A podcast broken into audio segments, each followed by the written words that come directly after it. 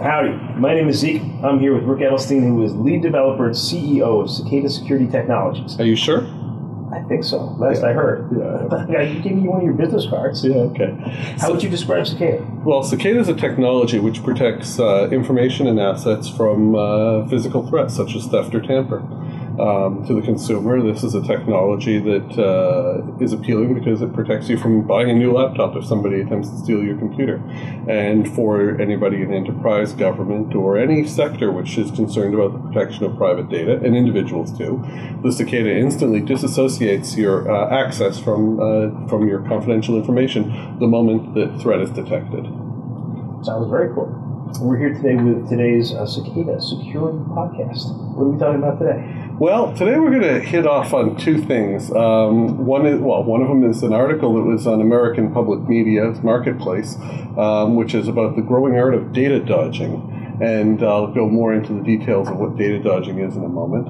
And the other one was from a very um, interesting uh, website, which is called the Autonomous Nonprofit Organization, and they have um, they published an, uh, a podcast on December fifth well, a video podcast on their website, uh, which is everyone in the U.S. is under virtual surveillance. And this was an interview with a former uh, person who's been in the NSA, and he's talking about uh, everything he seems to know about how much information is actually being collected about you. So um, we're going to start off with the uh, bit about the uh, NSA whistleblower, and uh, this guy's name's uh, William Binney, and uh, he um, he's going on saying how that um, the NSA for years has been uh, collecting every bit of email that traverses uh, uh, every network in the U.S. And stores it into this multi, you know, multi, I don't know how many byte, Google byte database, and uses it for whatever purposes they deem um, necessary, or basically as a person of interest, I would guess. And it's quite a quite an interesting interview. I don't know how much credence I actually give it, because given the fact of how many different possible routes email can actually traverse. So trying to collect every email that goes through any part of the internet, I think, is uh, a fool's errand. Um, and unless you're in every tier one internet connection in the world, or you know, you're, or in the U.S. rather, you know, the actual means to collect this and the amount of backhaul you're going to need to collect all this data, uh, this information, is just mind-boggling. And uh, so, you know, I know that the technologies are out there. Um, years ago, we used to work with a company called, uh, I believe it was Vericept and uh, what they did is they had a technology that was spun out of the NSA for the um, public sector, uh, private sector, and it was a tool that would go through. It would be promiscuous mode data collection, and it would allow um, employers to be able to monitor for key terms or uh, specific terms specific to your company's secrets or um, things related to race, racism, hate crime, sexism, sexual harassment, and it would be able to identify this. And the concept here was that policy precedes uh, privacy. And if you violate policy, then you've lost your right to privacy. If you had a human being intercepting this, then it would be a gross violation of privacy. However, if you have an automated system which is identifying policy violations and reporting these, then it's technically, according to them, correct because you haven't viol- uh, your policy, your privacy hasn't been violated until the policy was broken. And so we know that the systems back years ago we had Echelon during the Cold War, and now you know much more complicated automated intelligence systems.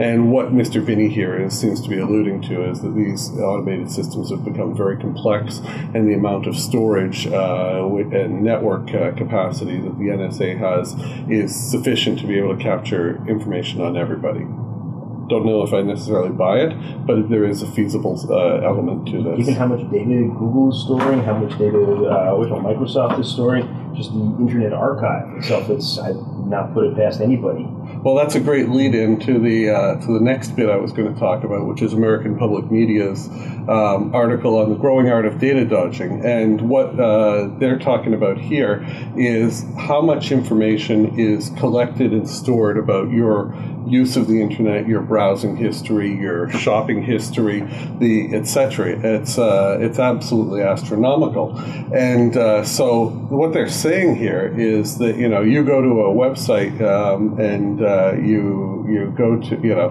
you just type a search uh, for let's say you want to go a trip New York to Miami, and you do a search for it. Uh, just go to a search site. You're going to have 18 companies now tracking you, and then once you've entered your flight details, you now have 37 companies uh, additional tracking you and then you you know it comes down to the it comes down to the old saying which is if you don't know what the product is chances are it's you mm-hmm. and so this is basically this uh, they ta- they uh, talk about a company a website called ghostery uh, g-h-o-s-t-e-r-y dot com and what this company Ghostery is doing is they're basically doing um, sanitization of of your digital data, so that you know these cookies and uh, trackers are being uh, being basically denied access and uh, so I decided to try it out. I installed it and I started going to my LinkedIn and uh, doing my various activities throughout the day.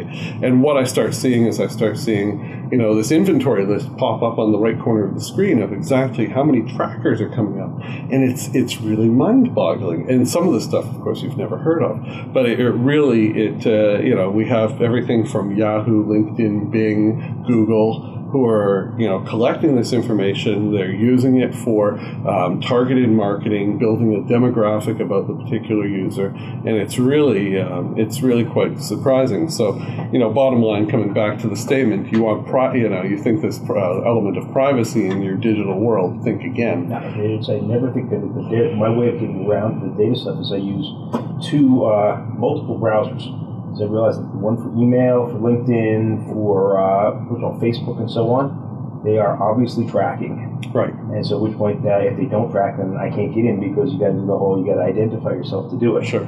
For the stuff that I don't want associated with me, I use a completely different browser, which yes, there will be cookies on it, but it doesn't get associated back to me personally, my account that anyone. Well, you know, I'll tell you, that's a great practice. I mean, that probably works really well, and I mean, of course, to some degree that you're comfortable with. But I just go by the by the premise that I don't do anything that I wouldn't be ashamed of doing, right? Um, or that I wouldn't want anybody to know about. I mean, I'm very transparent, so you know, there's I don't really have many secrets. No, but as you say, if you don't know what the product is, then you're the product. Right. The sort of thing that one of the reasons I do it is because I don't want to give the value add right. to uh, what you call it, uh, to the Gazette. And you know, so their, their stock's going to plummet just because you do that. It's not going to plummet, but it's no. I mean, no, I understand. But no. it's that whole. to me, it's not so much that there's anything I do that I'm ashamed, and for that I'm not. It's no, I, I understand. I, I think there are two websites I've been to and I don't want anybody to know about. And those are? All right, fine. Anyways, regardless, the point, yeah, the point is, is you know, it's uh, the prevalence of turning the user into the product. Every time you click that, you know, allow or um, you know that permission screen or download that free software, you know that that that nobody does it for free. There's obviously some value yes. that they derive from it. And so, you know, when I when I talk to people who offer who are offering these free services, I say, so what is what's your product? I mean, where's the revenue stream? And you got you start thinking about where's the revenue stream each time you click on something that's free or you know no charge, whatever you or contest. You, you realize that there's a, there's a trade off. And, and to me, it's not even so much the free stuff of the uh, through the contest and so on. There's also the sort of thing of realizing, okay, so that I'm looking at these restaurants and then uh, which one? Uh, two minutes later, I'm looking at these bus routes, right. and then there's somebody who has a rather powerful program that can then link, say, okay, so then these are the restaurants which somebody wants to uh, take a bus to. These are the restaurants which somebody wants parking for. So therefore, how can we make it so that okay, so let's sell this information to these parking lots so that they can then raise their rates or something along those lines. But it's that sort of linking. So it's like my Google uh, search history has been off for I think since they invented it. Hmm. There you go. Mm-hmm. But it's nuts. To me, multiple browsers is one easy, relatively simple way to go because everybody keeps open multiple. But even tabs. if you do use multiple browsers, there's nothing says there's trackers on your system that are monitoring your other, your other browser activity through Google or Mozilla or whatever, possibly it's, it's like I could look in the guts of the computer and go find out, but it's just, there- there's so much that I don't want to add to their stock price versus how much I really want to be paranoid. You know, uh, we were talking back a few weeks ago. We were talking about an article on Eugene Kaspersky and how um, the Kaspersky program has the ability to capture what it consider, considers suspect information and encrypt it and send it back to their command and control center for analysis. But you never will know what actual information was taken, slurped off your computer, and sent to that site. I mean, you know, and people are blind to this. They, they put in the things like Kaspersky and they say, all right, I'm putting in a security program that does antivirus. Yet, it may be taking information that could be very confidential or financial or whatever in nature and sending it to a command and control site which you don't know where it is, you don't know what information has been sent. You know, if this is a company that's in security, you have a relative level of trust. But, you know, what if it's somebody else who's doing stuff like this and sending it, you know, stealing personal information, banking information, logins, whatever? Or just like the most recent James Bond film, a rogue agent who was from a secure and safe place. Did you see it? Yes, I didn't like it. I, I quite liked it. I, did, I felt it wasn't a true Bond film. Um, they never, they haven't been since 1968. Yeah, well, I mean, you went to a Bond film because you had a suave, debonair, uh, private, a secret agent. Uh, you had the woman, the gadgets, the evil villain, and this time the evil, evil villain was, you know, this metrosexual, bizarre kind Yeah, of I, I just like that opening chase on the motorcycles on the roofs. Uh, That was very cool. All I admit that, but it, I find it's trying to morph more towards the Mission Impossible, the Bourne Identity type stuff. It's trying to become more of an action adventure, and we're losing a lot of the original Bond franchise. there, there's I haven't seen Mission Impossible, The Bourne Identity.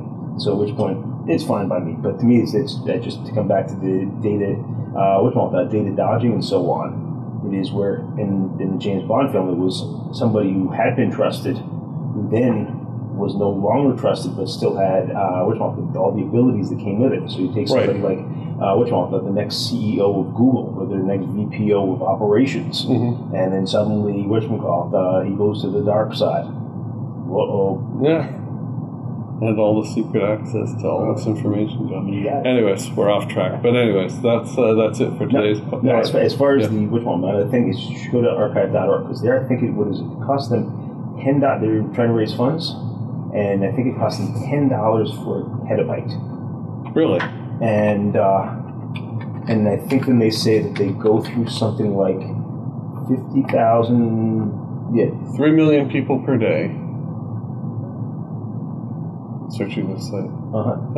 No, but that they had so there. There's one pop up or one uh, banner which says what they what the amount of data that they deal with, Right. which is just a phenomenal amount, and so that's why I wouldn't worry. I wouldn't be surprised if the U.S. government had the ability, if the archive uh, archive.org can, Right. then the government probably has a little bit more money than they. You think? just a little bit. All right. Uh-huh. I, I believe you. Okay, Anyways, thank you for joining us. Thank you very much, and we'll speak to you later. Ciao.